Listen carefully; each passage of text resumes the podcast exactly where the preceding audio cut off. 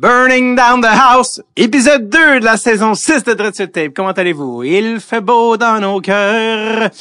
Merci d'être de retour. J'en ai parlé au premier épisode, mais je le répète, merci énormément de nous suivre, d'être là, d'écouter Dread sur Tape dans toute la marée euh, de podcasts qui existent, que vous preniez le temps d'être ici. Eh bien, ça me fait un chaud au cœur. Et je ne le prends certainement pas pour acquis. Ça me touche drette sur le cœur. Merci, merci énormément d'être ici. Après le superbe épisode avec Patrice Bergeron, on passe d'un Québécois aux États-Unis à une autre Québécoise qui était aux États-Unis. J'ai nommé Manon Réaume. D'ailleurs, avant de parler de Manon, Eratum, parce que oui, un épisode, déjà une erreur. Quand j'ai nommé la date d'enregistrement dans l'épisode de Patrice Bergeron, au lieu de dire 2021, euh, j'ai dit 2001. Et c'est bien évidemment une erreur, car en 2001, j'avais 12 ans. Et mon plus gros concern était essayer de, de, de flipper un crayon sur mes doigts sans qu'il tombe. C'était fun.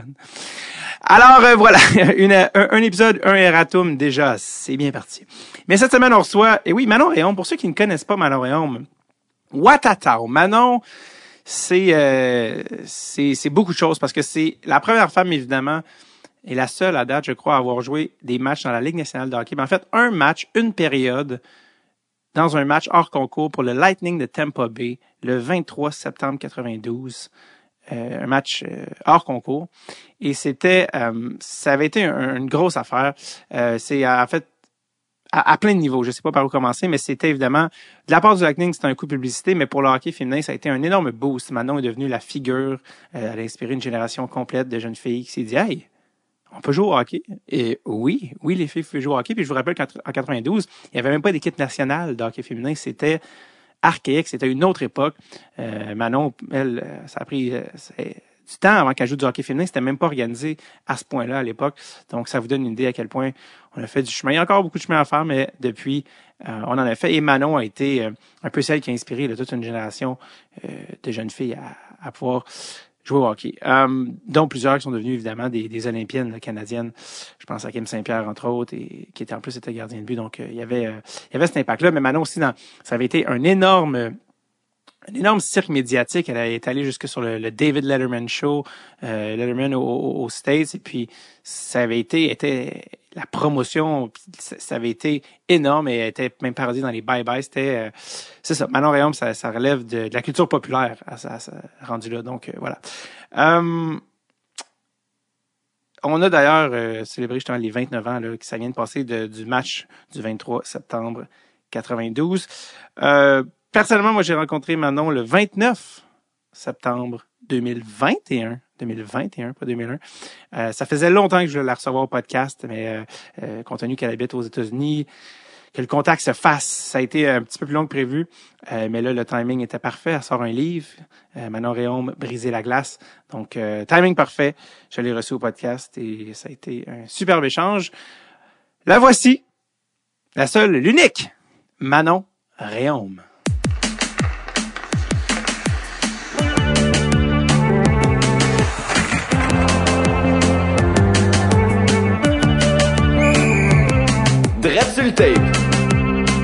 Avec David Bocage. Manon Réaume, comment ça va? ça va très bien. Merci d'être là. Ça fait des années depuis qu'on a commencé le podcast. Euh, c'est une question en plus qui revient souvent, tu sais, des, euh, des gens qui me disaient, euh, qui connaissaient dépendamment de hockey, des fois c'était des gars, des filles qui me disaient Avez-vous déjà, avez-vous déjà reçu Manon Réaume? Je disais, ah, on travaille là-dessus, on travaille là-dessus. On est content de t'avoir. Là, tu nous parles de où en ce moment? Euh, du Michigan. Moi, ça fait des années que j'habite au Michigan. Puis, euh, je pense que c'est le plus longtemps que la place la plus longtemps que j'ai habité mhm. euh, en jouant professionnel au hockey aux États-Unis. Je me suis promenée pas mal lorsque j'étais plus jeune. Donc, c'était le fun d'être à la même place pendant plusieurs années. Qu'est-ce qui t'a amené au Michigan en premier lieu? C'était à cause du hockey, la ligue?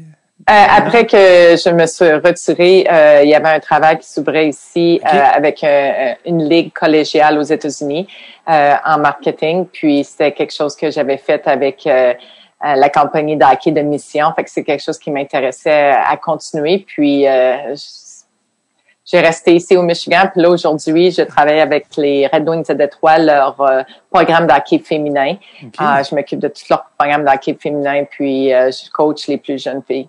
Ah, c'est cool. On va venir, on va venir tantôt justement du coaching. Mais là, on, vient de passer, ça a beaucoup passé dans les médias, mais on vient de passer le 29e anniversaire de ton fameux match du 23 septembre 92 euh, pour le Lightning. Ça fait déjà 29 ans.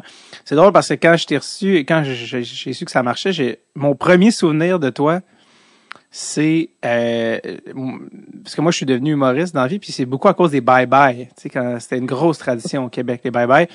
Puis mon premier souvenir de Manon Réon, puis c'est drôle parce que c'est quand tu vois une parodie de quelqu'un que tu connais même pas, tu même pas le référent pour comprendre, mais c'était Dominique Michel qui faisait toi en gardien de but devant une auto qui puis là l'époque c'est une fausse publicité d'auto puis avec Patrice Lécuyer. Est-ce que tu te souviens de cette parodie là ah oui, je me souviens comme si ce serait hier. Euh, elle était pas capable d'arrêter l'époque, puis l'auto, elle, est vite cassée, puis à la fin, elle, elle a sauté, puis elle a tombé sur l'auto. Je m'en souviens comme si c'était hier.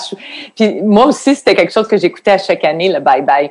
Puis euh, l'année que j'ai passé, que mon histoire elle a passé au bye-bye, je peux pas croire que mon histoire avait fait le bye-bye cette année-là. ouais, c'était comme, euh, c'était vraiment, c'était vraiment. D'ailleurs, ce, sketch-là, je sais pas si tu l'as revu, mais il est sur YouTube. Donc, ça, je l'ai pas vu, par exemple. C'est une bonne chose. Je vais le regarder encore une fois. ouais, c'est comme une fausse pub de Toyota. Je pense que c'est Toyota. Puis euh, sur, euh, en tout cas, bref, il est sur YouTube. S'il y en a qui nous écoutent, qui l'ont pas vu, allez, allez voir ça. Mais c'était comment de, de te faire, c'est quoi le sentiment de te faire parodie au bye-bye, qui est un peu une consécration. Quand tu es au bye-bye, ça veut dire que tu vaux la peine, tu sais. Mais c'est, euh, c'était spécial. Comme j'ai dit, j'étais surprise de voir que mon histoire avait passé au bye-bye parce qu'à toutes les années, on, on écoutait ça. Puis, euh, on voulait savoir c'est qui qui était pour être là, de qui qui vont rire euh, cette fois-là. Puis cette fois-là, c'était moi. Est-ce que ça t'avait fait rire? Comment tu l'avais, t'avais trouvé ça? Oh, j'avais, j'ai trouvé ça très drôle. Puis euh, encore aujourd'hui, quand je le vois, là, j'ai toujours le sourire. sais, euh, toi, tu es une fille de, de Québec, euh, Québec City, là, du coin de Beauport. Euh, comment comment ça a commencé pour toi le hockey? Je sais que tu viens d'une famille de hockey. Il y a beaucoup de gens qui nous écoutent qui connaissent ton frère, Pascal Réaume, qui a joué pour les Devils du New Jersey. Euh, toi, comment ça a commencé ton bord? Mais moi, je viens du lac Beauport. Le lac Beauport, il y avait des, une coupe de stations de ski. Fait qu'il y avait beaucoup de gens qui faisaient du ski, mais mon père avait fait une patinoire extérieure pour la ville euh, au lac Beauport. Puis aussi, chez nous, on avait toujours une patinoire extérieure à chaque hiver. Mes deux frères jouaient au hockey. Uh, puis il n'y avait pas de filles qui jouaient au hockey. Donc, euh, moi, à toutes les fois, je demandais à mes frères de jouer avec eux autres. Ils me disaient tout le temps, OK, c'est parfait, on va t'habiller en gardien de but, puis on va pratiquer nos lancers sur toi. J'ai commencé à faire ça avec mes frères à la maison. Puis un jour, mon père, euh, il était euh, au souper avec maman. On était tout à la table. Puis il expliquait à ma mère que il n'y avait pas de jeunes qui avaient montré d'intérêt de jouer dans les buts pour le tournoi qui s'en venait, puis il savait pas qui prendre. Il savait qu'il y a quelqu'un qui était déçu d'être obligé d'aller jouer dans le but euh, pour un tournoi. Puis c'est là que j'ai dit à mon père, mais pourquoi pas moi? Je le fais toujours avec mes frères ici. Puis c'est comme ça que j'ai commencé. Comment il a réagi? Était-tu comme, ben là, est-ce qu'il y avait, au début, il était-tu réticent? Il était pas sûr? Ou comment, comment les gens ont réagi quand tu t'es proposé comme ça? Mais au début, mais les deux, ma, mère et mon père sont regardés, puis ils en ont parlé, puis c'est certain qu'ils n'étaient pas sûrs au début parce que il y avait pas d'autres filles qui jouaient, fait qu'ils savaient pas si j'étais pour être acceptée. Puis même que mon père, la première fois, euh, après euh, cette fois-là qu'on que je leur ai demandé, puis qui a dit OK, je vais t'amener à la prochaine pratique. À tous les soirs avant la prochaine pratique, euh, on allait dans la cave, puis il m'a bien gardien de but, puis il lançait des rondelles sur moi pour me pratiquer. Puis la journée que j'étais allée à l'aréna pour la première fois, euh, il a fait sûr que mon masque, euh, je l'avais sur la tête avant de rentrer dans l'aréna. il voulait pas que personne sache que j'étais une fille. il voulait que les gens me jugent avec ce que je faisais sur la glace et non pas le fait que j'étais une fille. Puis euh, lorsque je suis embarquée sur la glace, ils étaient tout contents de voir un gardien de but. Euh, donc après, quand ils ont réalisé que c'était une fille, il était trop tard pour euh, dire qu'on voulait pas avoir une fille. ça a pris combien de temps avant qu'ils s'en rendent compte? Mais c'était après la pratique. je pense que tout le monde était content de voir, oh, finalement, on a un gardien de but, quelqu'un qui veut jouer dans les buts. Puis là, ils ont réalisé après ça que c'était une fille, mais vu qu'il n'y avait pas d'autre monde qui voulait jouer dans les buts, ça a été beaucoup plus facile d'être accepté. Fait que ça a fonctionné et personne ne savait que tu étais une fille avant la fin. C'est ça. Wow. Ton père était rusé. Il était comme on va on va passer par la backdoor puis regarde ça ça a fonctionné. Puis toi... Mais je pense que mon père il était vraiment dans tout ce qui m'est arrivé. Euh, il m'a vraiment préparé euh, à tout ce que je vais avoir euh, à dealer avec là, durant ma carrière parce que euh, je pense qu'il savait que être la première fille à jouer au hockey quand il n'y a pas d'autres filles, qu'il y a toujours du monde qui vont te, te juger. Euh, puis il a fait des choses comme ça. je me souviens, il était mon entraîneur aussi. Puis euh, lorsque j'étais prête à être la première fille au tournoi, puis oui, il y avait du monde qui venait le voir, puis il disait bon ben, euh, je veux commanditer ta fille, je veux te donner de l'équipement. Ben il dit oh pas de problème, faut que l'équipe au complet ait la nouvelle équipement si tu hmm. veux qu'elle porte ton équipement. Puis ou s'il y avait quelqu'un qui voulait faire une entrevue avec moi, elle dit si t'es tu parles à d'autres joueurs dans l'équipe, puis tu fais l'histoire sur l'équipe, il n'y a pas de problème. Maintenant, on va faire l'entrevue avec toi. Puis c'était vraiment important pour lui parce qu'il voulait que je sois acceptée. C'est déjà difficile d'être la seule fille dans un monde de garçons. Donc, euh, en faisant des choses comme ça, euh, ça l'a aidé euh, pour moi d'être acceptée par mon équipe. C'est quoi ton souvenir? Tu avais quel âge à ce moment-là quand tu as commencé à garder les buts? Euh, probablement aux alentours de 6 ans, 5, 6 ans, 6 ans. Quand même, euh, quand même très jeune. Tu sais, c'est quoi ton souvenir de, de, de, de petite fille qui rentre et qui est dans un vestiaire avec juste des gars? Comment tu te sentais? Ben, à cet âge-là, euh, ça soit des gars, des filles, euh, on est tous des enfants qui sont. Puis moi, j'avais deux frères. Fait qu'être autour de des gars, c'était, c'était pas nouveau pour moi. Euh, fait que c'était, c'est un petit peu quand je suis arrivée un peu plus vieille, à l'âge de 13, 14 ans, 15 ans, là, ça commence à être un petit peu différent. Mais mm-hmm. avant ça, c'était, c'était c'est avec d'autres joueurs de puis tu es là pour faire la même chose que les autres, c'est de jouer au hockey puis de faire ton mieux. Puis quand tu dis que tu avais tes deux frères, ils voulaient des ils voulaient un gardien de but, et c'était pas pour euh, pour se retenir dans le sens que je pense qu'ils devaient ils ont dû t'utiliser puis pas comme un punching bag, mais je veux dire, tu as dû voir des rondelles, une puis une autre. Quand tu gaulais contre tes frères, des rondelles, tu as dû en recevoir sur un bras puis un autre. Comment c'était? Est-ce que tes frères, ils se disaient, on va faire attention, c'est notre sœur? Est-ce que non, au contraire, tu, tu recevais des tirs à pleine puissance sur toi. Est-ce que tu te souviens de faire mal ou de dire, ouais, là, euh, les gars, euh, tu sais, avec tes frères, quand tu jouais dehors, comment ça se passait? Ben moi, mon père, euh, la première fois qu'il m'a amené dans le dans la cave pour me pratiquer avant ma pratique, je me souviens, à un moment donné, il m'a lancé une rondelle sur l'épaule, hmm. puis je me suis mis à me plaindre, puis dire oh ça a fait mal, puis il m'a dit tout de suite, il dit Hey Manon, si tu veux faire du macramé, ça fera pas mal. Mais si tu veux jouer au hockey, des fois la POC, elle va te faire mal. Fait qu'il faut que tu t'habitues à ça. Fait que tout de suite, euh, très jeune, je me suis rendu compte que si je voulais jouer au hockey, euh, fallait pas que je me plaigne, puis fallait que je fonce. Puis mes frères, euh, ils étaient tough avec moi comme tous les frères frères avec la petite sœur. Je me souviens pas seulement qu'on jouait sur la glace, euh, mais aussi on, on, utilisait nos de hockey, nos gants de hockey, mm-hmm. puis on faisait des matchs de, de boxe ben un contre l'autre. Puis mes frères, ils boxaient contre moi de la même façon qu'ils boxaient un et l'autre. Donc, c'est les autres qui m'ont aidé à être un petit peu plus tough aussi. Ah oui, ça, on appelait ça des casse-gants. Là, on appelait ça des casse-gants. Mettez puis euh, Tu l'as dit, quand tu es des enfants, c'est plus facile. Tout le monde est, est assez générique. Mais quand arrive l'adolescence, puis là, que à l'époque, on le rappelle, pour ceux qui, qui pensent que le hockey féminin existe depuis toujours, c'était pas le cas. Toi, tu jouais avec que des gars dans toute, ta jeunesse. C'est juste ça que tu avais connu.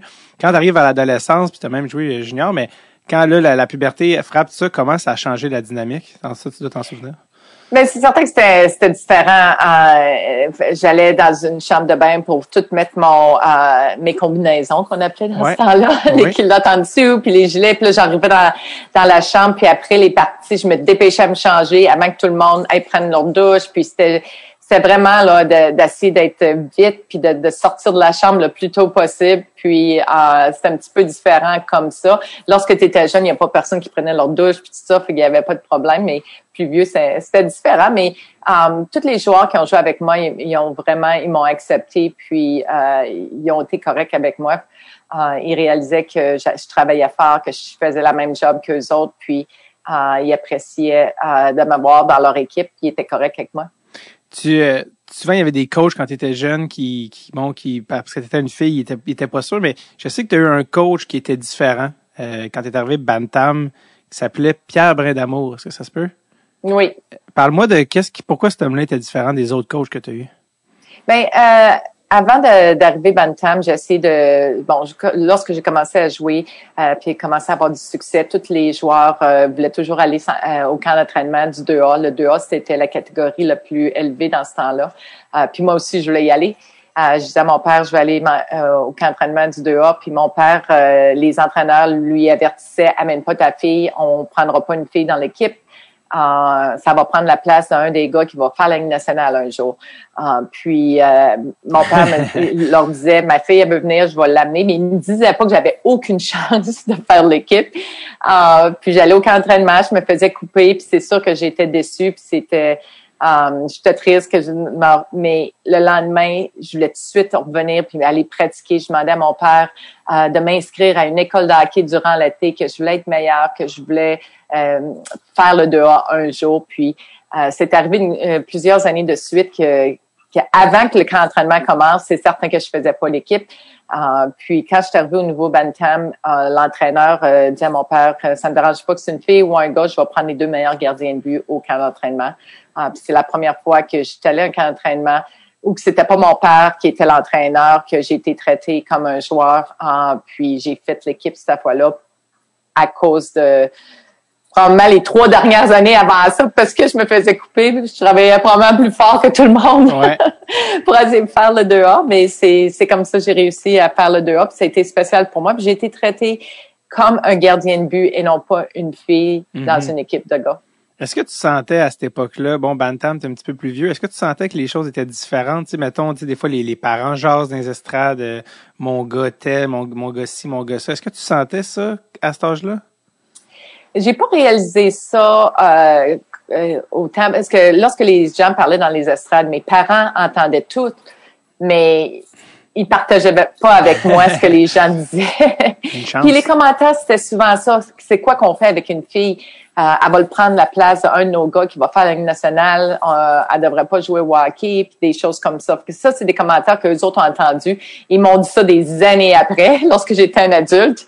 Euh, mais dans le temps, euh, j'avais aucune idée. Moi, je me concentrais à ce que j'avais à faire euh, sur la glace, puis à mon entraînement. Puis c'est c'est plus tard que j'ai réalisé ça. Mais après mes deux années Bantam 2A, euh, tous les gardiens se faisaient inviter au camp d'entraînement du midget 3 excepté moi. Hmm. C'est là que j'ai réalisé, alors que j'avais que c'était pas à cause de mon talent, mais c'était vraiment à cause que j'étais une fille, euh, en voyant qu'il y avait des gardiens de but qui avaient moins bien fait que moi durant la saison, qui étaient invités. Euh, donc, euh, a plus que j'essaie de trouver euh, une autre solution pour continuer à jouer, mais c'était difficile. je me demandais si c'était pour accrocher le hockey puis dire ben c'est fini avec ça. Euh, ils veulent pas de filles à, un autre niveau. Puis j'avais pas entendu de hockey féminin, de hockey féminin à nulle part. Fait que je savais pas c'était quoi la prochaine étape pour moi. Puis sais, il y en a qui savent mais je pense que tu avais momentanément, tu avais lâché. un moment donné, tu as lâché le hockey à ce moment-là, non? T'avais... Oui, après ça, c'est ce qui est arrivé, c'est que l'année, euh, tous les gardiens qui allaient au midget 3A, au camp d'entraînement, lorsqu'ils se faisaient couper, ils prenaient les postes au midget 2A. Puis moi, j'avais pas été au camp d'entraînement, j'avais pas été invitée en tant que, que fille. Donc, ma seule option, c'était dans le 2C, qui était le niveau plus bas. Puis euh, quand tu arrives dans ce niveau-là, euh, surtout au niveau midget, les, les gars prenaient le hockey moins au sérieux. Mhm. euh, c'était plus, là, on joue au hockey, on va avoir du fun, mais euh, c'était pas aussi, ils prenaient pas ça aussi sérieux que dans le 2A puis dans le 3A. Puis pour moi, c'était très difficile parce que je prenais ça au sérieux. Mhm. euh, donc, euh, j'ai arrêté de jouer, je voulais pas jouer à ce niveau-là. Puis, euh, il y a quelqu'un qui me parlait d'une ligue de filles, de femmes qui était à Montréal. Euh, puis qui était c'était une bonne ligue. Puis euh, j'ai j'étais allée pratiquer avec eux autres. J'ai décidé de commencer avec euh, de jouer avec eux autres. Mais je me souviens, je restais à Québec. Puis il y avait deux autres filles qui venaient du Québec, euh, de Québec. puis on conduisait toutes les samedis soirs. Puis parce qu'on était des femmes, nos parties étaient à 10h30, 11h, 11h30 le soir parce que c'était le temps que, de glace que il y a pas personne qui voulait. Fait que c'était les femmes qui l'avaient. Fait qu'on conduisait deux heures et demie de temps pour aller jouer une partie de hockey. On venait chez nous à Québec vers les trois, quatre heures du matin, mais c'était la seule façon que je pouvais jouer à un niveau assez, une bonne compétition. Puis euh, ça m'a permis à continuer à jouer. Aïe, aïe, aïe. tu le dis, puis je suis fatigué. Juste ça, je suis fatigué, juste l'entendre. Mais euh, à ce moment-là, quand justement tu as commencé à, jouer au hockey, tu étais au cégep, je pense. Euh, en quoi tu étudiais? C'est quoi? Qu'est-ce que dans quoi Manon se des, vers quoi tu te dirigeais indépendamment du hockey? Mais au cégep, tu, tu fais juste prendre des classes, tu sais pas encore ce que tu voulais faire. Puis moi, euh, en jouant au hockey à ce niveau-là, je jouais avec des femmes. Je pensais pas me rendre plus loin que euh, j'avais commencé à entendre que peut-être qu'il y aurait une équipe Canada, qu'il y aurait un championnat hmm. du monde dans ce temps-là, puis j'essayais de me renseigner là-dessus. Euh, mais je savais pas encore ce que je voulais faire plus tard dans la vie. je voulais être peut-être un, un ah, je vais essayer de dire le mot, un, professeur d'école. C'était quelque chose qui m'intéressait parce que j'étais très bonne à l'école, puis j'aimais travailler avec les plus jeunes, puis je coachais souvent avec mon père lorsque mon père coachait, même si j'avais 16 ans, puis 17 euh, ans, je l'aidais. Fait que j'ai dit peut-être que c'est quelque chose que je vais m'en aller. Euh, puis après ça, quand je suis allée à Trois-Rivières, puis j'ai été invitée à Tampa Bay, là, c'est certain que ça l'a changé. un peu, euh, ça l'a pris un détour dans, dans le projet que je pensais que j'étais pour faire. Puis euh, ben, ça a changé ma vie. Juste euh, complètement. Juste, avant de venir à, à, Bay, ce qui a mené à Tampa Bay, euh, tu t'es ramassé à être la première femme à jouer dans le junior majeur également. C'est ça qui, est, qui a été un, point d'ancrage. Comment tu t'es ramassé aussi à jouer euh, junior majeur? C'était à Trois-Rivières, je pense? Oui. Mais lorsque je jouais avec les femmes, il y avait eu un championnat canadien à la fin de l'année, puis c'était l'équipe Québec contre l'équipe Ontario, puis j'avais très bien gaulé en finale. Il y avait, puis mon frère jouait dans le Jet 3 j'étais toujours assez game dans le midget 3. Moi, c'est si je jouais pas au hockey, j'allais voir mes frères jouer ou j'allais voir mon père qui coachait une équipe. Fait qu'on était tout le temps à l'arena. Puis, euh, je regardais sa partie. Il y avait Gaston Drapeau, il y avait des débutants de Trois-Rivières qui étaient là. Euh, puis, il m'avait dit qu'il avait vu le championnat euh, canadien euh, à la télévision, qu'il avait trouvé que j'avais bien joué. Puis, il se met à nommer des joueurs qui jouaient dans son équipe. Puis là, j'ai dit, bon, j'ai joué avec lui, j'ai joué contre lui, j'ai joué avec lui. Fait qu'il m'a, euh, Gaston Drapeau m'a dit, ça tenterait-tu de venir à une de nos pratiques pour voir ce que tu es capable de faire? Fait que je me souviens de retourner chez nous puis j'ai dit à ma mère, je vais pas à l'école lundi. Je m'en vais à Trois-Rivières pratiquer avec les draveurs. Um, fait que je suis allée pratiquer avec eux autres. J'avais très bien fait. Euh, les coachs avaient été impressionnés. Fait qu'ils m'ont invité au camp d'entraînement l'année suivante. Euh, je suis allée au camp d'entraînement l'année suivante. J'ai bien fait dans le camp d'entraînement. J'ai pas fait l'équipe. Euh, mais j'étais allée jouer dans le junior rod à Louisville. Euh, puis lorsqu'ils ont eu une blessure dans leur équipe, ils m'ont rappelé. Euh, puis c'est comme ça que j'ai joué ma première partie dans le junior majeur. Tu as joué combien de matchs au total, junior? Ben, j'avais dans le junior majeur, j'ai seulement été remplacé deux fois. la première fois, j'avais pas embarqué, le, gardien avait joué. Puis la deuxième fois, je me souviens, on gagnait 5 à 1. puis là, la partie est revenue à 5-5. Puis c'est là que Gaston Drapeau s'est reviré vers moi, puis il a dit, t'embarques sur la glace. Puis c'était vraiment cool ce moment-là parce qu'il a pris une décision. Euh, c'était pas une décision, on va envoyer Manon sur la glace parce que c'est une fille puis ça va faire parler de nous autres. C'était une décision. On a besoin d'un changement de tempo euh, sur la patinoire. Euh, J'envoie l'autre gardien puis c'était moi l'autre gardien. fait que c'était vraiment cool que j'avais été envoyée euh, en tant que gardien de but et non pas le fait que j'étais une fille puis qui voulait essayer de faire de la publicité avec ça. Puis j'avais pas été capable de terminer la partie parce qu'en troisième période, j'ai reçu euh, un lancer dans ma cage euh, parce que dans ce temps-là, on n'avait pas les beaux masques qu'on a aujourd'hui. Euh, c'était un casque avec une cage, puis ça l'avait coupé mon œil, mais je savais même pas que j'étais coupé. Le jeu continuait à jouer, puis là, je commençais à pas voir d'un œil, puis je, je me branlais la tête, puis lorsque le jeu est arrêté, j'avais du sang partout sur moi, sur la glace. J'étais allée au banc, puis on réalisé que j'avais besoin environ de six points de suture. Euh, j'ai pas été capable de terminer la partie, mais c'était drôle parce qu'après cette partie-là, je pense que le lendemain, j'ai fait une coupe euh, d'entrevue, puis euh, j'avais lu un article qui disait ben tu sais, c'est pour ça qu'on ne on devrait pas avoir de filles qui jouent au hockey. Tu veux, elle même pas été capable de terminer la partie, elle s'est blessée.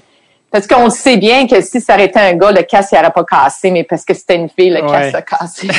Qu'est-ce que ça te faisait de lire ça à cet âge-là? Ben, c'est difficile parce que à cet âge-là, t'es es au courant de ce qui se passe. Puis c'est on était dans un temps aussi que les femmes étaient pas aussi acceptées euh, dans un monde d'hommes, mais aussi euh, tu vois aujourd'hui dans les trois quatre dernières années comment que les femmes euh, ont beaucoup plus d'opportunités. Puis euh, on voit que sont capables d'avoir des, des, du travail ou des jobs que normalement dans les années d'avant euh, t'aurais pas vu une femme. Fait que c'est moi j'étais dans un temps où les femmes ça jouait pas au hockey puis les femmes c'était pas la télévision pour parler de sport puis t'avais pas de d'arbitre au football euh, qui était une femme puis des choses comme ça. Fait que c'était beaucoup plus difficile mais c'était aussi c'était difficile puis tu pouvais pas en parler. Mm. Fallait pas que tu te plaignes. Hmm. Fait que pour moi, à toutes les fois que j'avais des gens qui parlaient comme ça, il fallait que je dise rien, puis que je continue à faire ce que j'ai à faire, puis prenne toutes les opportunités qui s'amenaient à moi, sans me plaindre de des choses qui étaient pas correctes à me dire. moi, je me souviens dans le temps, même quand j'étais à Tampa Bay, il y a des entrevues que j'ai faites qu'aujourd'hui, euh, ces journalistes-là euh, perdraient leur job à avoir posé les questions qu'ils m'ont posées. Puis dans ce temps-là, c'était comme, c'était normal. Mais oui, puis je sais que j'en ai lu des exemples, mais peux-tu me donner des exemples des questions qui, qui aujourd'hui, justement, euh, qui, te posaient qui sont complètement inacceptables? Oh, c'est des choses, euh, comment tu te sens lorsque tu tes périodes puis tu joues au hockey? je suis pas la seule femme qui joue du sport puis qui fait du sport. Puis juste de poser cette question-là, c'était tellement sexiste. Ou t'as-tu cassé un ongle euh, lorsque tu jouais au hockey? Puis juste des, des choses qui qui avaient même rien à faire avec le hockey, mm-hmm. qu'un journaliste demanderait même pas à un gars. Euh, ou le temps que quand Playboy m'avait demandé de, de de faire euh, de quoi avec eux autres, puis que j'avais dit non. Cette question-là revenait à chaque fois que j'étais que j'avais en entrevue. Puis tu le sais que ce serait de ça serait un gars qui est euh, ce serait pas une question qui, qui aurait posé. Ouais, ouais. Euh, est-ce que tu sachant que tu pouvais pas te plaindre, c'est-tu arrivé souvent que tu revenais dans ta chambre puis tu dis, y a-tu des, y en a-tu des soirées où tu pleurais dans ta chambre en disant, hey, je peux pas croire qu'il faut que je passe à travers ça? Non, euh, ça, par exemple, je ne ferais jamais parce que je pense que j'ai réalisé très jeune qu'il fallait que je sois tough si je voulais faire ça. J'étais frustrée souvent mm-hmm. des situations qui ont été difficiles à, à, vivre, mais encore une fois, parce que je fallait pas que je me plaigne, que je pouvais pas me plaindre, euh, fallait toujours que je sois positif, que j'aille le sourire, que je sois, que j'apprécie les opportunités qui m'étaient données, puis que je dis pas un mot sur les choses qui étaient pas correctes, la façon que les gens étaient avec moi. Oui, oui. Puis comment est-ce que Phil Esposito, qui était directeur général du Lightning à l'époque, comment est-ce qu'il a entendu parler de toi? Je sais que ça implique une, cassette, mais comment ça s'est rendu à lui? Oui, apparemment, il y avait un dépisteur euh, de Tampa Bay qui était québécois, puis qui avait envoyé une cassette euh, du... Dans ce temps-là, c'était des cassettes. On dirait même pas ça aujourd'hui. Hey, là, c'est là que je, je réalise comment que c'est un petit peu plus bien que tout le monde. um, mais il y avait des cassettes dans, dans ce temps-là, puis il avait envoyé ça à Phil Esposito, puis euh, il avait été impressionné de me voir jouer. Puis au début, il savait pas que j'étais une fille, puis um, c'est plus tard qu'il a réalisé que j'étais une fille. Euh, j'avais, après ma saison à Trois-Rivières, puis à Louisville, euh, durant l'été, j'avais eu un emploi avec RDS. Hmm. Euh, puis c'était un emploi de base que je, je, regardais les nouvelles qui arrivaient sur un ticker qui appelait. Euh, puis j'apportais ça aux journalistes. Puis une des premières choses qu'ils m'ont demandé de faire, c'est d'aller euh, au draft qui était à Montréal, puis aider les journalistes à aller chercher les joueurs dans les estrades lorsqu'il y avait besoin de, de faire des entrevues avec les joueurs. Puis lorsque j'étais là au draft, euh, c'est là que le dépisteur a mentionné à Phil que la fille qui a vu jouer euh, est ici. Puis euh, ils m'ont parlé, puis c'est là que j'ai eu l'invitation. mais au début, quand il m'a dit Tu veux venir au camp d'entraînement, on va t'envoyer une lettre. Euh, tu as deux semaines pour répondre. je pensais pas que c'était vrai ce qu'il me disait. mais lorsque j'ai reçu la lettre à la maison, c'est là que j'ai réalisé que que c'était vrai puis que j'avais à prendre une décision. Mais tu pensais-tu que c'était une joke ou un coup monté? Ou t'avais-tu un, des, des, doutes de quelque chose avant de dire c'est tellement exceptionnel? Mais c'est parce que durant ma carrière, la plupart du temps, les personnes ne m'ouvraient pas la porte parce que j'étais une fille. Ah fait que pour moi, d'avoir la porte qui s'ouvrait pour un camp d'entraînement dans la nationale, euh, je, m'attendais pas à ça parce que c'était le contraire. Euh, lorsque j'étais plus jeune, ça doit non, non, non, plus haut niveau parce que tu es une fille. Euh, donc, c'est pour ça que j'ai dit, euh, je vais le croire quand je vais recevoir la lettre. puis, puis la lettre est arrivée, puis tu sais, je sais que tu te fais toujours poser la même question depuis 29 ans. Tout le monde dit, est-ce que tu savais, Manon, que c'est un coup de publicité? Puis Phil Esposito s'en est jamais caché. Qui a dit, c'est sûr, tu sais, le, Lightning commençait, la franchise venait d'arriver, il voulait faire un coup de pub. Puis j'avais vu Phil Esposito qui a dit, Manon était belle, Manon était intelligente puis était bonne au hockey, était parfaite, tu sais, pour notre stunt, tu sais. Est-ce que à l'époque, toi, tu étais consciente de tout l'aspect, entre guillemets, commercial ou, ou publicité de, de tout ce stunt-là? Est-ce que tu étais consciente de ça? Ou tu dis, regarde, moi, je prends la balle puis j'y vais? Ben dans ce temps-là, euh, c'est certain qu'il y a des gens qui m'ont dit ça. Ils disent euh, pourquoi tu vas faire ça? T'as pas peur d'avoir l'air folle? T'as pas eu, mm-hmm. T'as pas la même expérience que les gars. Euh, ils veulent juste se servir de toi pour la publicité. Puis moi, de mon côté, je me suis dit, il y a tellement de fois dans ma vie que les gens ils ont dit non parce que j'étais une fille. Euh, puis que si j'aurais eu toutes ces opportunités-là comme les gars lorsque j'étais jeune, j'aurais probablement la même euh, la même expérience que les gars qui sont invités au camp d'entraînement. Donc cette fois-ci, si être une femme, c'est un avantage pour moi, puis ça me rouvre les portes. Euh, je veux pas avoir de regrets dans disant de dire pourquoi je l'ai pas essayé. Puis aussi, être invité, c'est une chose. Il faut que tu performes lorsque tu arrives au camp d'entraînement. Euh, tu regardes en Ligue nationale, j'étais pas la première personne qui était invitée à un camp d'entraînement qui avait peut-être pas la, même expérience que d'autres mondes. Il y a combien de fois il y a des joueurs que soit que euh, quelqu'un qui a joué avec quelqu'un ou Brett Gretzky par exemple qui est venu à notre camp d'entraînement. Ouais. Euh, il était invité parce que c'était le frère de Wayne Gretzky, mais il n'y a pas personne qui n'a parlé dans ce temps-là parce que c'était un gars. C'était correct pour lui d'être invité euh, parce que c'est un gars, ils n'ont pas mentionné ça. Donc, il y a d'autres joueurs durant leur carrière que la porte s'est ouverte parce que soit qu'il connaissait quelqu'un, soit que c'était son père jouait dans la nationale ou quelque chose comme ça. Mais moi, parce que j'étais une fille, c'est la seule raison qu'il a des gens qui disaient que c'était pour ça que j'étais invitée. Mais je le savais que c'était moi qui était qui avait besoin de prouver qu'est-ce que j'étais capable de faire là. Euh, puis, lorsque je suis arrivée au camp d'entraînement, euh, la première fois que je suis arrivée sur la glace, on commençait avec un petit tournoi. Euh, puis on a gagné notre partie. J'avais pas accordé de but en 14 lancés. J'étais le seul des quatre gardiens de but sur la glace qui avait pas accordé de but. Euh, puis c'est après cette performance-là que Phil Esposito a annoncé de la façon qu'elle a joué aujourd'hui, tu pourrais peut-être la voir dans une partie hors concours. Mm. Donc, ce que les gens ont pas parlé, c'est que j'ai gagné mon départ à la partie hors concours. Ils m'ont pas juste donné un départ contre Saint-Louis euh, parce que si j'aurais pas performé dans le camp d'entraînement, Tampa Bay n'aurait pas voulu avoir la fou puis me mettre sur la glace contre Saint-Louis. Puis après mon premier départ que j'ai pas accordé de but dans le mini tournoi, j'ai continué à très bien faire. Puis j'avais terminé le troisième gardien de but de tous les gardiens qui étaient là en moyenne d'efficacité en but contre dans ce mini tournoi là. Puis c'est pour ça qu'ils m'ont fait commencer une partie.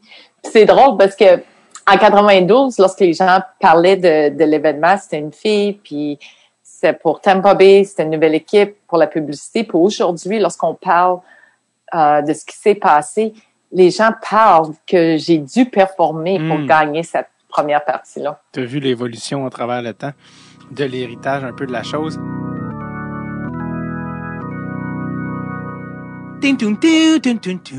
Après la bonne nouvelle TVA, voici maintenant la bonne nouvelle DST parce que nos amis chez Manscaped viennent de lancer leur quatrième génération du package performance. Oui, quatrième génération. C'est quoi ça? Le package performance, comment dire, c'est la Cadillac, la totale de tous les soins de luxe pour les soins masculins, c'est-à-dire tout ce qui se passe derrière le jackstrap. C'est pas compliqué, c'est comme avoir des patins Graph en 2003. C'est sick. OK?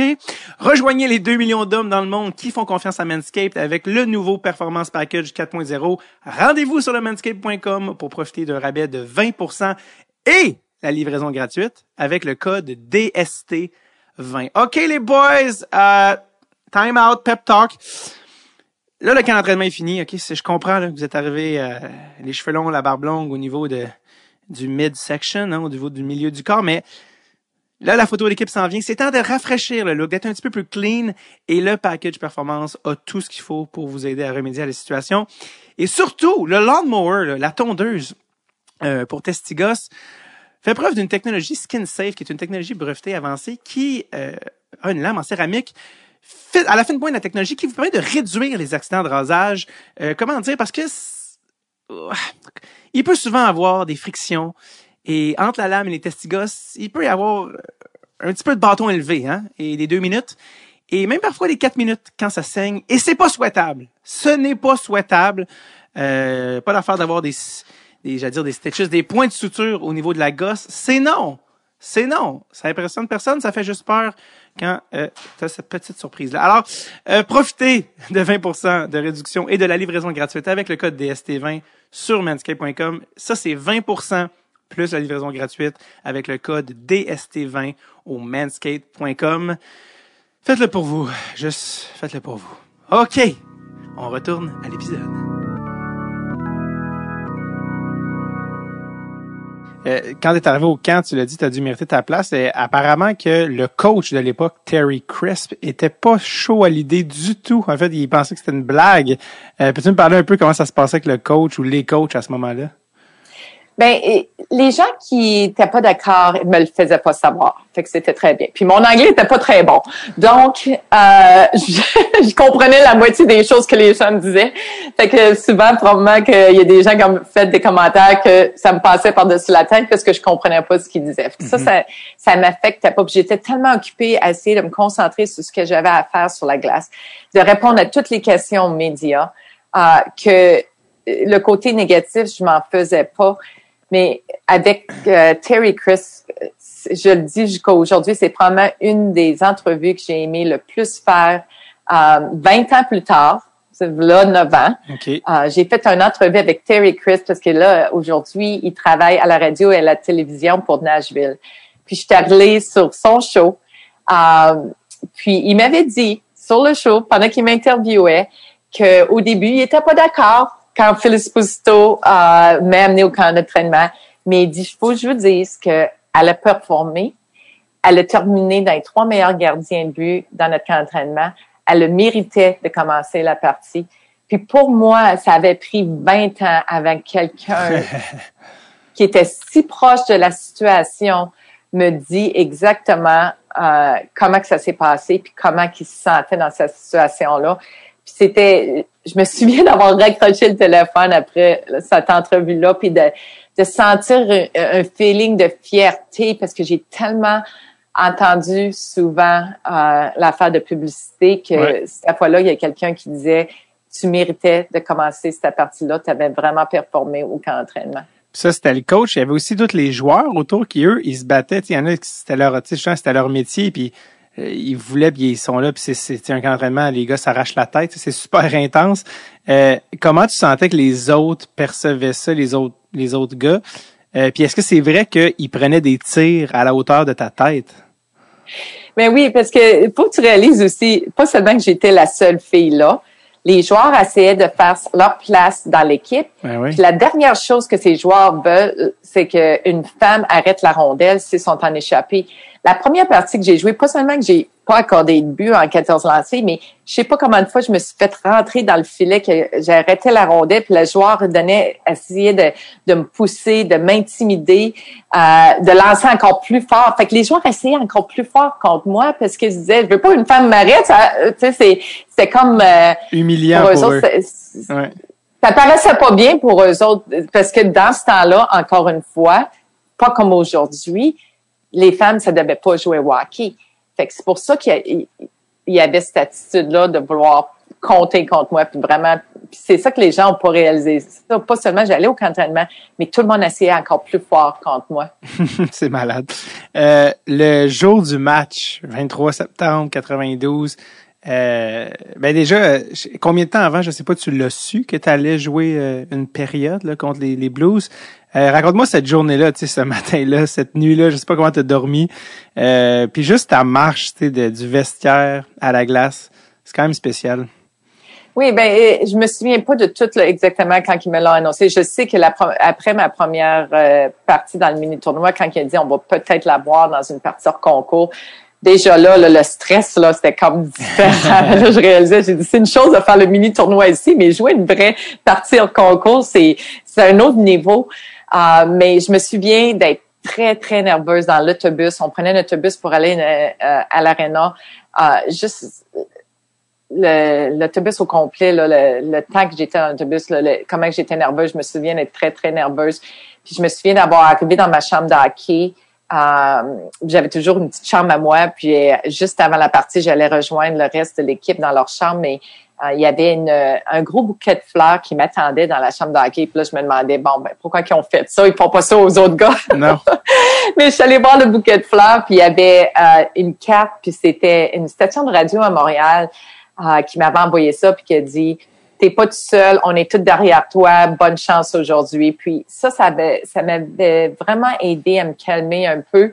Euh, parce que je réalisais qu'il y avait autant que j'attendais des choses négatives, il y avait beaucoup de gens qui, qui étaient derrière moi puis qui voulaient que je performe puis qui me supportaient.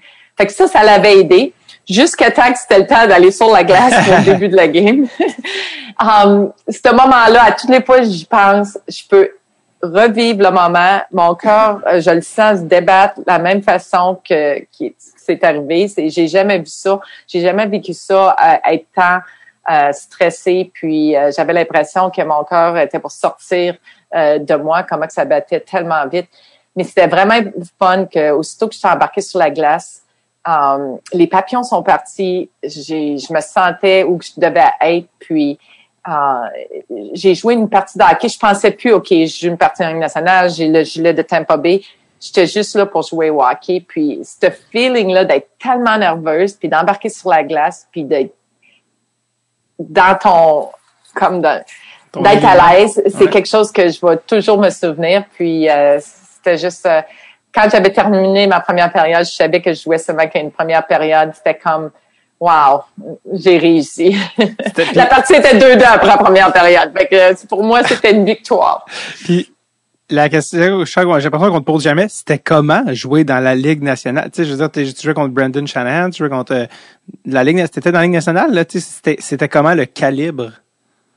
Mais ben, la, la meilleure chose que je peux dire, c'est que la quand je suis arrivée la première fois pour la première journée, quand on a commencé un tournoi, je me souviens, c'est pas moi qui avais parti, c'est l'autre gars, euh, Weldon Young, qui avait commencé. Ah, puis je regardais le jeu, puis je me disais, wow, ça c'est plus vite que j'ai jamais joué contre. Le, plus haut que j'avais joué, c'est junior majeur. Puis tu sais que c'est pas le calibre du junior majeur à la Ligue nationale, il y a une grosse différence. Mais durant le camp d'entraînement, avoir la chance de, d'avoir plusieurs fois sur la glace, euh, pas que nécessairement tu deviens un, un professionnel puis tu es prêt à jouer dans la Ligue nationale, mais tu t'habitues à la vitesse.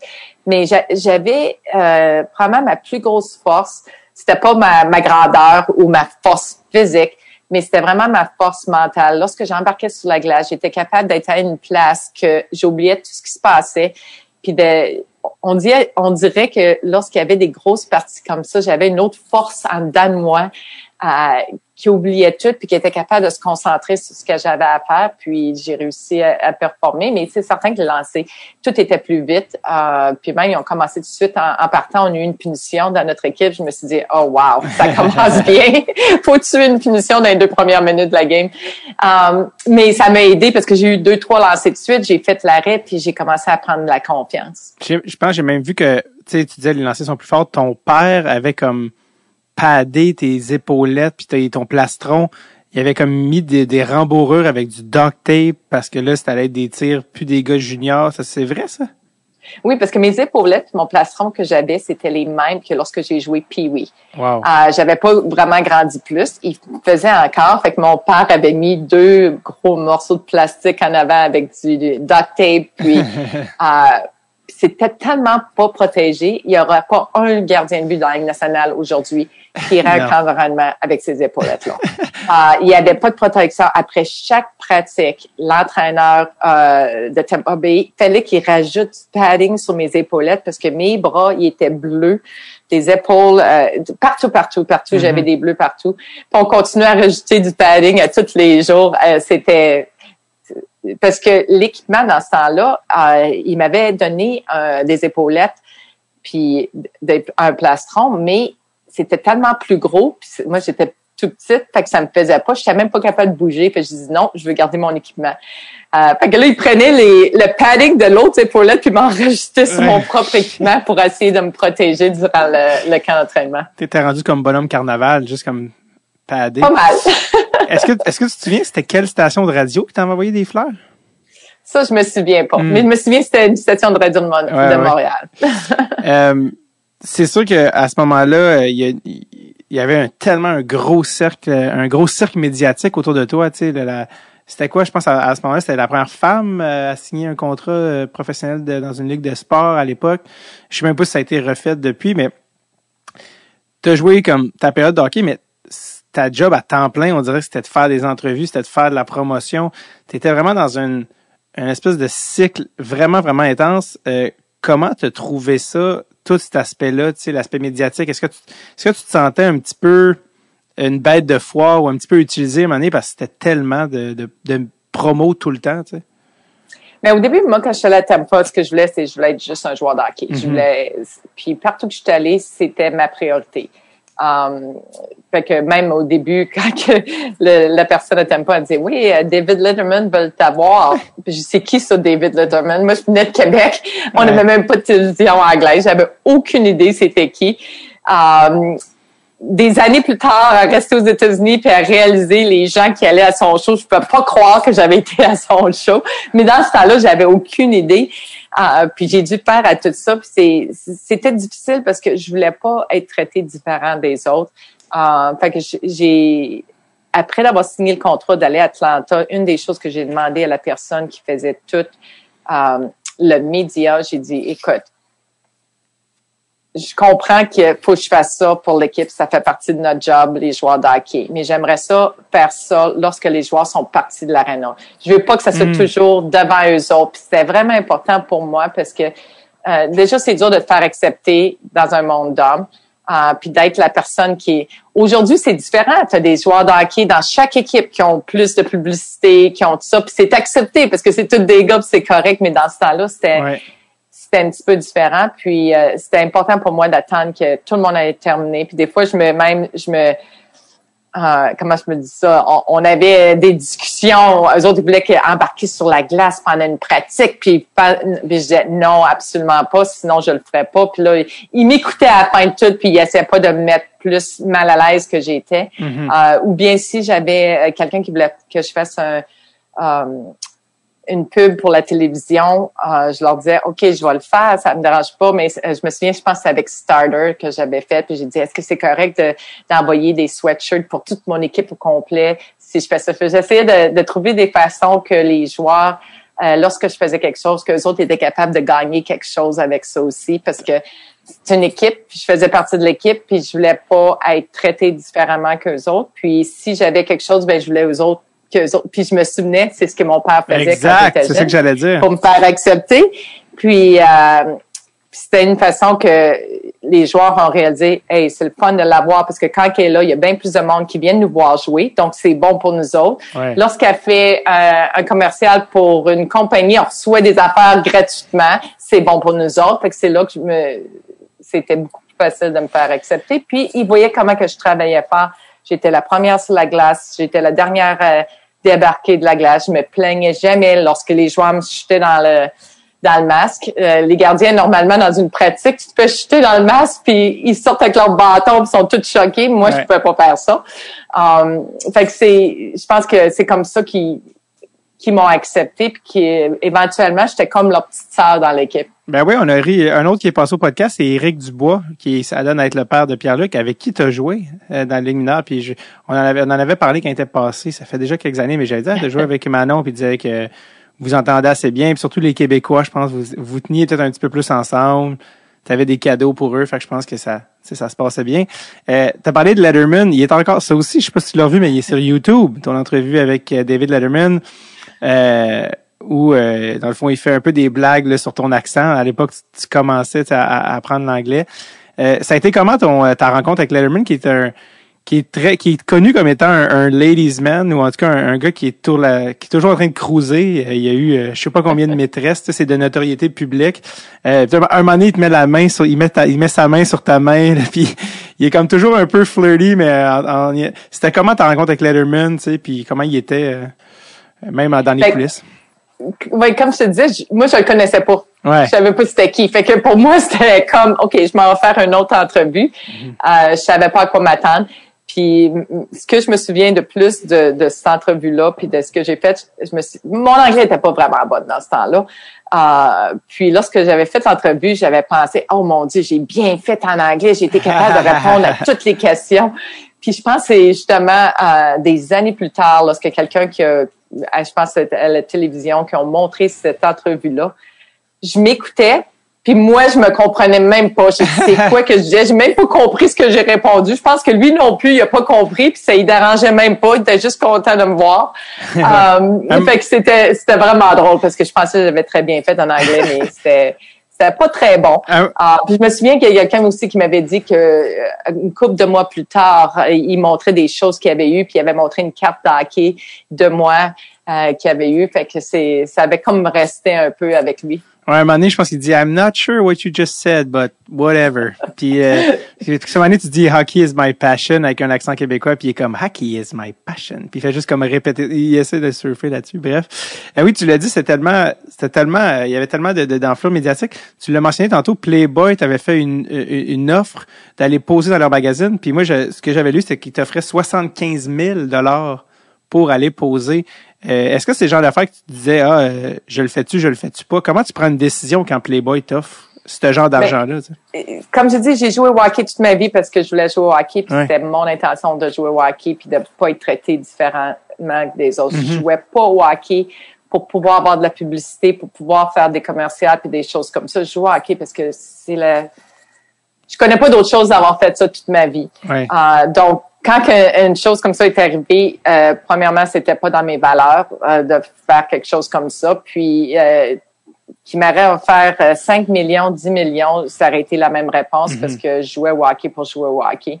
Euh, c'est pas quelque chose que j'aurais fait. C'était pas une question d'argent. Puis même plus tard, durant les années, j'en ai fait des commerciales. j'ai eu des des contrats avec des compagnies, mais il fallait que ce soit quelque chose que que je sois que je me sente bien avec, que je mhm. croyais, euh, parce que c'est important. Si tu travailles pour quelqu'un et tu crois pas en leur produit, euh, c'est pas une bonne relation. Puis c'est c'est vraiment, euh, je suis contente d'avoir fait ce que j'ai fait dans un temps qu'il n'y avait pas des médias sociaux comme aujourd'hui. ouais, ça c'est vrai.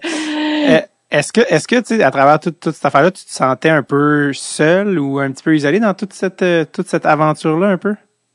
Oui, beaucoup, parce que pas seulement que je, bon, j'étais la seule fille, j'avais mon vestiaire. Lorsque tu vas sur la route, t'es tout seul, euh, t'es, es tout seul dans ta chambre, puis des choses comme ça. Mais le fait que il y avait souvent des situations que je pouvais pas en parler, euh, que je pouvais pas me plaindre, fallait que je garde tout pour moi. Même avec mes parents, je voulais pas que mes parents sachent euh, quand j'étais plus jeune que supposons qu'à la fin, lorsqu'on se donnait la main, qu'un joueur était pas content puis qu'il m'avait donné un coup de poing dans le ventre, je voulais pas qu'il le sache, fallait que je hmm. garde ça pour moi.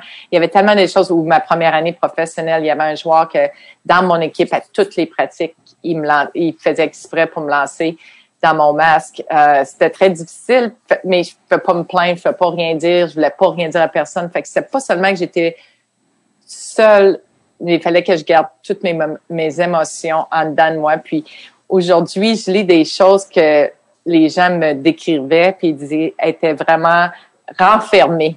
Hmm. Euh, elle montrait pas beaucoup d'émotions. C'est pas parce que j'étais pas contente d'être là, euh, c'est que je voulais passer comme inaperçue dans le groupe. Ouais. Euh, je voulais pas ressortir du groupe. Déjà que j'étais la seule fille, que c'était facile de ressortir. Puis, euh, les émotions, j'ai gardé toutes pour moi, que ce soit positif ou que ce soit négatif, euh, je les gardais pour moi. Est-ce que quand tu repenses, tu étais tellement jeune, tu des 20 ans, quand tu repenses à, toutes ces expériences-là, est-ce que tu dis que qu'est-ce que tu aurais fait différemment? Est-ce qu'il y a des choses que tu aurais fait différemment euh, en, en, regardant ça avec la, du recul? Je pense pas parce que toutes les toutes les décisions que j'ai prises, ça m'a amené à quelque chose de différent. Puis dans la vie, je pense que tu prends des décisions, tu apprends des décisions que tu prends, puis ta vie peut changer dans n'importe quelle décision que tu prends. Fait que c'est dur de, de regarder et ben, j'aurais aimé ça faire ça, j'aurais aimé ça faire ça, mais tu sais pas quelle route que tu aurais pris, avoir pris une, différente, une décision différente. Euh, ben je pense que j'ai, je suis contente d'avoir pris le risque d'aller à Tampa Bay, euh, de pas avoir eu peur de foncer. Euh, même s'il y a beaucoup de gens qui me disaient t'as pas peur d'avoir la folle d'aller là. Euh, j'ai pris un risque. Ouais. Euh, mais j'ai pris un risque, puis ça l'a payé parce que là, ça a changé ma vie. J'ai eu la chance de gagner ma vie dans un sport que j'adore. Euh, puis ça a continué euh, pendant des années de continuer à travailler dans le monde du hockey. Euh, si j'aurais pas fait ça, j'aurais pas eu cette chance-là. C'est drôle, tu as dit c'est un risque qu'il a payé. Puis dans une des entrevues que je voyais que Phil Esposito, il dit, euh, il dit là, il dit, je vais le citer, mais il dit I made Manon a millionaire. Puis là, il dit, tu sais, dire, oui, j'ai eu mon coup de publicité, mais je pense qu'elle en a eu aussi. Est-ce que c'est vrai que c'était, c'était aussi payant que ça, euh, toute cette aventure-là? Il m'a pas fait euh, un millionnaire. Je pense que c'est ah. c'est drôle parce que les gens pensent que ce que les gens n'ont pas réalisé, c'est que même si j'ai fait beaucoup de de, de publicité euh, où j'allais faire des shows de cartes. Moi, parce que j'étais une femme, j'étais pas payée ce que les hommes étaient payés. Hmm. Euh, je faisais un show de cartes, euh, ma ligne de personnes était, il y avait tellement de monde qui venait pour moi. Je faisais le tiers de ce que les gars à côté de moi, qui avaient moins de monde, faisaient. Mais encore une fois, il fallait que je l'accepte. T'avais pas un bon agent? T'avais pas un bon agent? C'est qui ton agent? Non, mais même si tu des agents, c'était pas une question hmm. d'agent ou pas d'agent, c'était la perception dans ce temps-là. Okay. Euh, J'étais pas la seule femme qui faisait des choses dans un monde d'hommes ou qui avait des, supposons, une, job de CEO à quelque part, puis que parce que c'était une femme, elle se faisait payer X, puis le, euh, à la télévision, tu le vois tous les jours, comment qu'un homme fait beaucoup plus que dans ce temps-là. Euh, aujourd'hui, ça l'a changé, mais même les hommes à la télévision, euh, avec les femmes à la télévision, c'était deux montants différents, puis on dirait que c'était la norme, que je suis seulement une fille, même si j'amenais plus de monde que les autres. fait que je pense que la perception, ça avait l'air que oui, elle fait plein d'argent, mais c'était pas autant que hmm. ce qu'ils ont mentionné. Oui, oui. Tu, euh, après, euh, après la Ligue nationale, tu as été dans les ligues mineures, tu as été dans la IHL, dans la East Coast Hockey League. Euh, tu t'es promené où tu as joué justement avec le père de Pierre-Luc Dubois, Eric. Tu sais, tu es dans un vestiaire, c'est tous des, des dudes, des, des bonhommes. Vous êtes tous des adultes. Tu as dû te faire cruiser, mais constamment. Euh, ça, devait être l'enfer. Est-ce que c'était le cas? Ben, c'est arrivé, soit des, des joueurs contre qui on jouait ou des, choses comme ça, mais um, c'était pas différent que d'aller. Euh, pour moi, c'est pour ça que j'étais souvent toute seule, puis je faisais ma petite chose à moi toute seule pour pas être dans ces situations-là. Euh, puis je m'en allais à l'arena pour jouer au hockey. Je revenais chez nous, je faisais mes propres affaires. Euh, quand je suis allée à Atlanta, je me trouvais une, très bonne amie. Euh, à chaque place que j'allais, je me trouvais toujours une bonne amie de fille que je pouvais faire des choses avec différents d'être avec euh, l'équipe de à tous les jours. mais j'étais souvent toute seule. Je faisais ma propre affaire parce que c'était c'était difficile. C'était pas comme eux autres. Les gars, ils se rencontraient tout ensemble mm-hmm. pour après. Mais pour moi, j'allais chez nous puis je reste je restais tout seul? le sujet numéro un des gars dans le champ de hockey, c'est les filles. Est-ce que toi, tu entendais des choses que tu dis, oh boy, j'aimerais mieux pas entendre ce que je suis en train d'entendre en ce moment dans la chambre? Ben, moi, je suis pas dans la chambre d'hockey avec eux autres. OK, t'es dans une autre euh, chambre. J'arrivais dans la chambre d'hockey cinq minutes avant une game okay. pratique. Souvent, ces conversations-là, ils étaient pas, mm-hmm. ils, se prenaient pas dans ça là. Mais j'en ai entendu parce que souvent, quand, on s'échauffait euh, sur la glace, les, les gars parlaient de la veille ou de ce qui se passait. Puis, j'ai grandi avec deux frères. J'ai joué au hockey toute ma vie avec des gars. Puis une des choses qui était importante pour moi, je voulais pas que les gars changent la façon qu'ils étaient entre eux autres parce que j'étais là. Puis si j'aurais demandé à eux autres de changer, là, c'est là qu'il aurait été difficile pour moi qu'ils m'acceptent parce que bon, c'est pas le fun d'avoir une fille. Nous autres, on aime ça être ensemble, mm-hmm. ensemble puis parler de nos affaires de gars. Fait que je les laissais parler faire ce qu'ils ont à faire, puis je voulais pas qu'ils changent pour moi. C'était moi, il fallait qu'ils acceptent que c'est une gang de gars qui sont ensemble, c'est ce que les gars font quand ils sont ensemble. Euh, puis, mais j'ai eu des anecdotes, j'ai réalisé aussi comment que les gars euh, deal quand ils sont un groupe ensemble, comparé lorsque j'ai joué avec les femmes, avec l'équipe Canada, comment qu'un groupe de femmes deal ensemble. Oui, vas-y. Ça, c'était intéressant. Je me souviens, ma première année euh, avec Atlanta, on avait, à la fin des pratiques, on faisait toujours des, des jeux avec des joueurs contre les gardiens de but. Puis, fait qu'il y avait un des gardiens de but euh, qui était dans le filet. Puis il, avait, il faisait des échappées, puis on comptait les points. Puis le joueur, il a compté, mais c'était proche de la ligne, c'était pas sûr qu'il était là. Fait que le gardien qui était dans le filet me regarde, dit « Elle était pas dedans, elle était pas dedans. » Mais moi, je l'ai vu qu'elle était dedans, puis je voulais pas mentir. Fait que j'ai dit « Non, elle était dedans. » il, était, il est venu me voir sur la glace. Il dit, t'es un goaler, faut que tu tiennes avec les goalers. Puis il est mis à me crier après. En tout cas, j'étais tellement là, je peux pas croire qu'il me criait après. Je suis allée dans mon vestiaire, j'étais toute triste après la, la pratique. Je suis sortie de la chambre. Il s'est même parlé comme si rien s'était passé, mm-hmm. c'était oublié. Le lendemain, on avait du fun, ça glace à la fin de la pratique. C'est là que j'ai réalisé que c'était un petit peu différent que lorsque tu étais avec un groupe de femmes. Euh, puis qu'il y a quelque chose qui se passait, parce que ça, ça durait pendant une couple de semaines. Mm-hmm. C'est drôle parce que c'était pas la première qui me dit ça, parce qu'un autre qu'on on en a eu plusieurs qui ont fait les deux au, podcast. Daniel Sauvageau est passé à le coacher des gars, puis elle a dit elle parlait de ça, comment c'est différent. Euh, tu sais, des gars, ils peuvent se battre ça glace, là, tu sais, à coups de poing d'en face, puis après ça, ils vont souper, puis comme, il est bon, hein, le steak. Puis c'est comme, moving on. Tu sais, ils ont jamais repensé à ça. Alors qu'elle dit que les filles, les, les relations sont très différentes. Euh, c'est, tu gères plus de relations interpersonnelles, mais c'était comme la deux, troisième personne qui confirme, en tout cas, ça sur le podcast. Euh, tantôt, on parlait de la, de la relation avec les gars. Le père de tes enfants, c'était aussi un joueur de hockey? C'était fini par. Euh, fait que finalement, finalement, tu l'as rencontré, mais pas en jouant avec lui. Non, mais ah, ça, mon, mon, côté personnel, je, je ah, ben, on ira pas pour moi. Ben oui, il euh, a aucun problème. Euh, ben ton, ton, en tout cas, je, ça, dis-moi, c'est personne, mais ton gars est gardien de but. Oui, mon, mon garçon, euh, mon plus vieux, c'est un gardien de but, mon plus jeune, c'est un joueur de défense.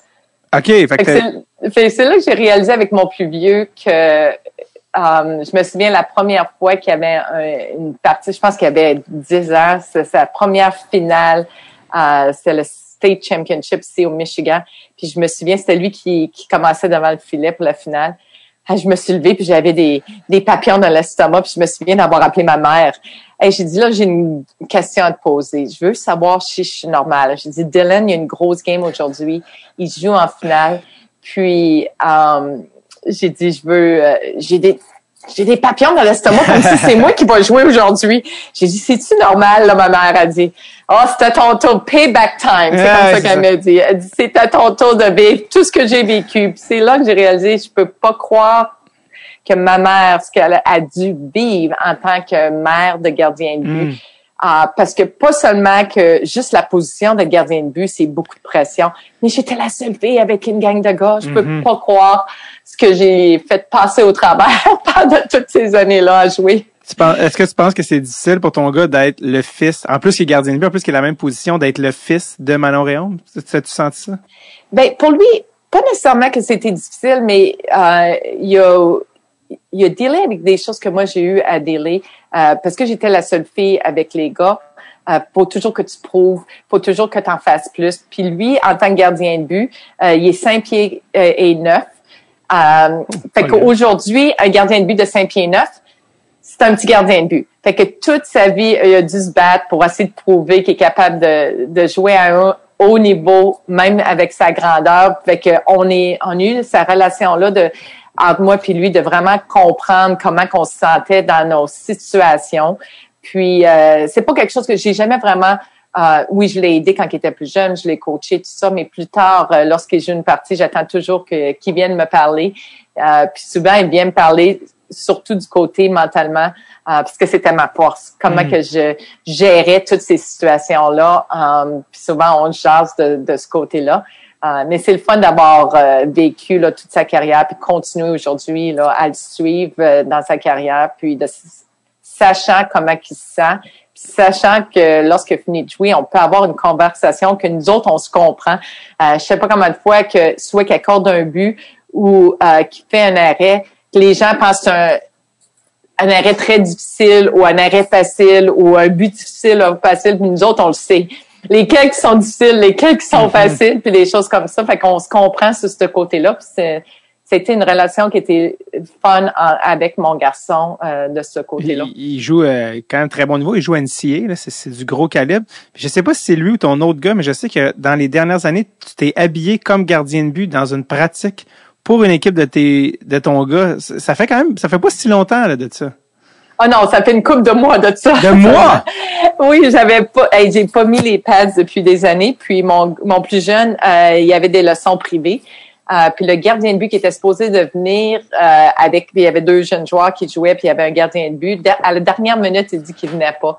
Hey, j'ai dit, je vais le faire. Moi, ça fait longtemps que j'ai pas joué. J'ai, je vais y aller sur la glace avec toi. Euh, fait que c'était le fun parce que un, il était très jeune, il m'a vraiment jamais vu jouer en tant mm-hmm. que gardien de but. Puis euh, la première chose qu'il dit, il dit, man, il dit, t'as l'air d'un old-time goalie. stand up, stand up. Il dit, ta position, t'es debout, tout ça. Ben j'ai dit, moi j'ai joué dans ce temps-là, là, j'ai plus la, j'ai plus la même position que les joueurs aujourd'hui. C'est malade.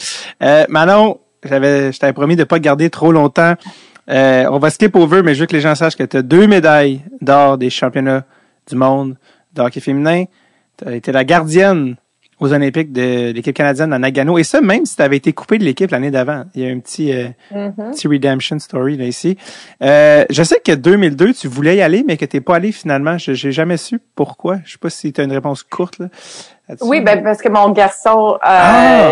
sais, il était, Dylan est né en 99, puis euh, l'année après, je pense que c'était en 2001 euh, que j'avais recommencé à jouer, mais je me souviens d'aller en camp d'entraînement avec l'équipe Canada, d'amener Dylan. Euh, je l'allaitais entre les deux pratiques, puis euh, ça, ça, devenait vraiment difficile d'essayer de gérer, d'être une mère, puis euh, de jouer à, à ce haut niveau-là, puis de, de, de à, être avec mes, mon garçon à tous les jours. Puis une des choses que, une des raisons pourquoi moi et mon frère on s'est rendu qu'on s'est rendu, c'est que le fait que mes parents étaient là pour nous autres, puis ils nous ont suivis partout, puis euh, j'aimais mieux sacrifier mon hockey, euh, ma carrière d'hockey pour être une mère comme mes parents ont été avec moi. C'est jamais, c'est jamais une mauvaise décision. La famille, c'est jamais une mauvaise décision. Non, euh, je regrette rien de ça. non, non, je, pense, euh, je pense que c'est, euh, c'est sûr. Euh, sur ton aussi, on peut voir sur ton Elite Prospects ou sur tes stats, 2008-2009, Flint General, ça dit que tu as joué une game, mais ça dit que tu as une moyenne de 50 buts contre. Ça, ça se peut pas, ça? Non, ce qui est arrivé, c'est que j'ai joué une partie concours au début de l'année. C'était pas avec Flint. Hmm. C'était avec une autre équipe euh, que j'avais joué une partie de concours contre Flint General. Euh, puis j'avais très bien fait. Puis durant la saison, il y avait des blessures, puis euh, j'allais pratiquer avec eux autres. Je restais environ une 50 minutes d'eux autres. Euh, puis il y avait une game, puis il m'avait embarqué. Euh, le gardien de but avait pas fini, il m'avait embarqué à la fin de la partie. je pense qu'il restait moins qu'une minute, puis ils ont compté en avantage numérique. Je me souviens plus c'est quoi qui s'est passé. C'était un beau but, ils ont compté, mais parce que j'avais j'avais juste remplacé le gardien pour la hmm. dernière minute, puis plus que je me fasse compter.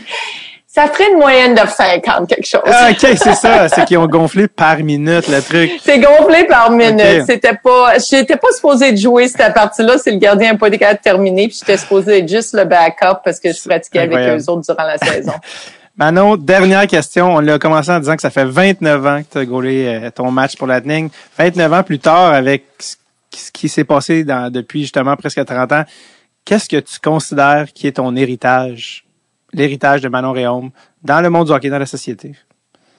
Mais je pense que une des choses que la plus grande satisfaction aujourd'hui de ce que j'ai accompli, c'est que mon histoire a inspiré des gens euh, à foncer, à, avoir des rêves. Puis tu peux pas demander une meilleure satisfaction que ça. Euh, quand que j'ai une mère qui vient me voir et qui me dit euh, une inspiration pour ma jeune fille ou mon garçon a fait un projet sur toi à l'école. J'ai même des joueurs qui ont joué à une nationale qui m'ont dit, lorsqu'ils m'ont vu au camp d'entraînement, ils se sont dit, si une femme est capable de le faire, moi aussi, je suis capable de me rendre là.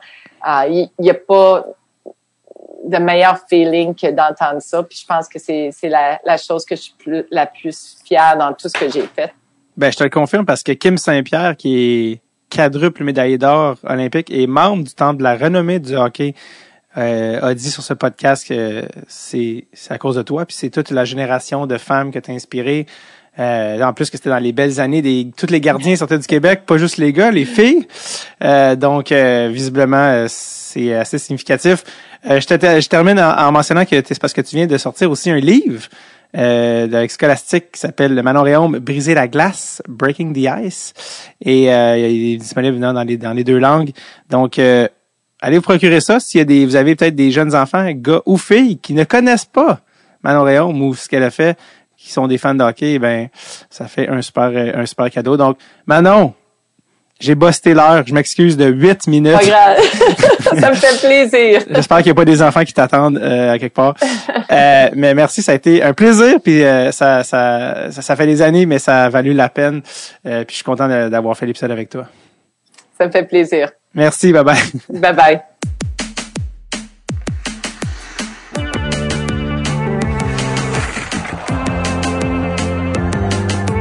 Merci énormément à Manon Réaume euh, qui a pris le temps, même si j'ai bossé, euh, elle n'en a pas fait de cas. Elle est même restée après un peu le podcast, mais j'en ai extrêmement, extrêmement sympathique. Je vous rappelle que son livre est disponible partout. Quant à vous, si vous voulez d'autres Dress Tape, plus de Dress Tape, euh, c'est disponible dès maintenant sur notre page Patreon, patreon.com slash Dread sur le tape, également tous les épisodes du camp estivo comme des petits lollipops prêts à être dégustés sont là. Donc, c'est à vous. go check it out. Patreon.com slash tape. On se voit la semaine prochaine. OK, bye bye now. Take it easy, buddy. Woo!